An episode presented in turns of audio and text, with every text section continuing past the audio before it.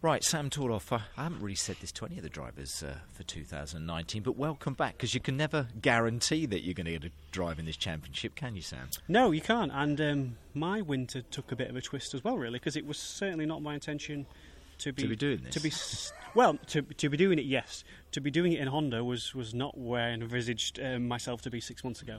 Um, but it's funny how, how how life changes and commercial commercial things happen and out of your control. And before I know it, um, Shaun Hollamby of AMD is on the phone saying, "Would you like to drive my Honda?" So, and and yes, I certainly would. So he- so here we are. Um, in a fantastic car with a lot of championship pedigree, and I can't wait to get going. Yeah, you said uh, that uh, since I think it was Autosport we last caught up, we was there with uh, your teammate Rory Butcher.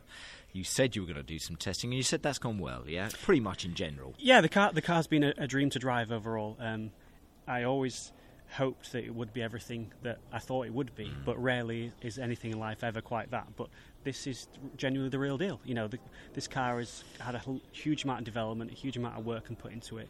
You know, it's, it's five, six years old now. Is this car, and it's been it's been in the hands of Dynamics and then Eurotech, so it's properly sorted. And um, I've got to say, I've enjoyed driving it from the moment of the first test. Excellent stuff. Can you give us an idea, without giving anything away, about how you, the team, yourself, and Rory go about getting that right kind of data to pretty much put you in a place where you hope the season gets off to the kind of start that I'm sure that you're hoping for? Yeah, well, the good thing about it is we've we had a we had a great baseline to start with. So we had all the data from previous years of Eurotech, and you only have to look back at last year. And Jack was on pole at the first round, and Brett was on pole at the last round. Mm. So we've got a great base to start from. And in that situation, you don't need to re-engineer the car. We don't need to start doing anything fancy.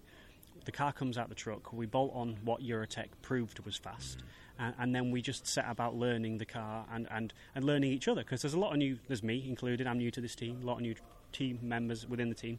So it's more of a case about everyone gelling together and uh, learning to understand the car. But we don't need to to re-engineer the car. The car is, you know, three times a champion with Gordon Shedden in prior years, and, and he's been super successful with with Eurotech in the past. So it was actually a case of well, let's not just get carried away here. Let's just stick to the basics, and, and the car has been fantastic. And what are you like getting into a new car? Does that and you gel pretty quickly? Would you say as a driver, Sam? Uh, yeah, overall, I can I can take to most things pretty well. Um, it's front wheel drive again, so that Yeah. definitely makes it that little bit easier.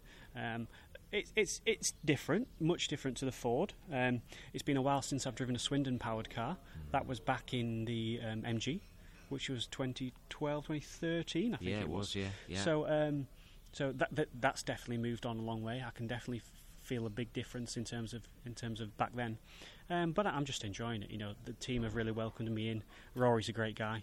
He's a fast teammate, which is what I pushed for.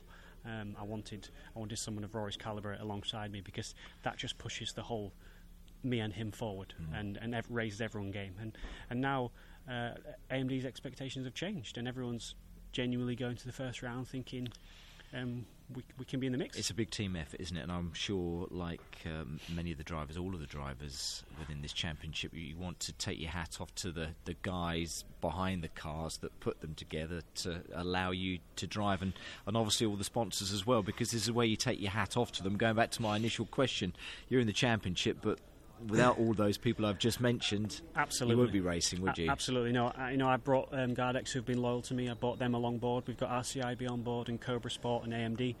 Um, but it, f- for me, the real eye opener was I, I went to AMD um, in December. And, and the, the, the Honda shells had been stripped to literally bare metal and had just been repainted. And it, and it looked like a brand new car. Uh, well, and that's because it, it was effectively a brand new car, and everything has been put back together has, has been brand new that's been put back on it. And as I looked at it at the Autosport show, it genuinely was a brand new car for all intents and purposes. And and it's it's that sort of level of detail that you have to get to. Um, now you can't just patch over the cracks and um, give it a lick of paint. You have to you have to start again with everything. And so the guys back at base have done a great job of that over the winter. Um, we seem to be rewarded that with good test pace. And we'll find out where we really are next weekend. Fantastic. You've come close in this championship. You know exactly what it takes to get to that final weekend to, to put yourself in with a shout. You have the car that you've been looking at in your rearview mirror and maybe in front of you as well beforehand and thought I'd love to drive that. Now you're driving it as well. You should go okay this year, shouldn't you? Yeah. You've set yourself an expectation that corny question again before the season gets underway. My only expectation is we have to give Shaun his first win, uh, and pretty quickly. And then once we've we've ticked that box, hopefully the first round, we need to be in the championship hunt. So that means consistent points, consistent finishes. Um, none of these silly DNFs. We have to we have to really Yeah. um, hunker down and, and score some points. It'll be interesting, won't it? Because no one thinks that they need to win anymore. I don't think anyone's going to win a race because everyone says it's about Well, consistency. everyone says, says- that they can come fourth or fifth, and that will do. I mean, a lot of people looking for fourth and fifth Yeah, this year. So yeah. no, but you know, you know it is that, and everyone says that. But again, just around it, as, and again, as a final question to you, Sam, you you know that everyone's up in their games. They continue to do that. You feel you've got the car now again as well. You being the driver that you are now, with the maturity that you have in this championship, do you still think that you're up in your game as a, as, as a driver? Yeah, definitely, because you can't you can't stand still. It's as simple as that. Um, and with every year I do comes a bit more experience, a bit more maturity. So that always helps. Um, having said that, you know, every every year new cars come. You know, we've got two new cars in the BMW and the Toyota this year. So um, people are people are pushing on. And um, under no illusions, we're in a we're in an we're in an older spec Honda Civic. That doesn't mean to say it's not a fast one, but it's an older spec Honda Civic. So we need to we need to tick every box and, and you know and everyone work doubly hard to make sure that we've got a, ch- a chance.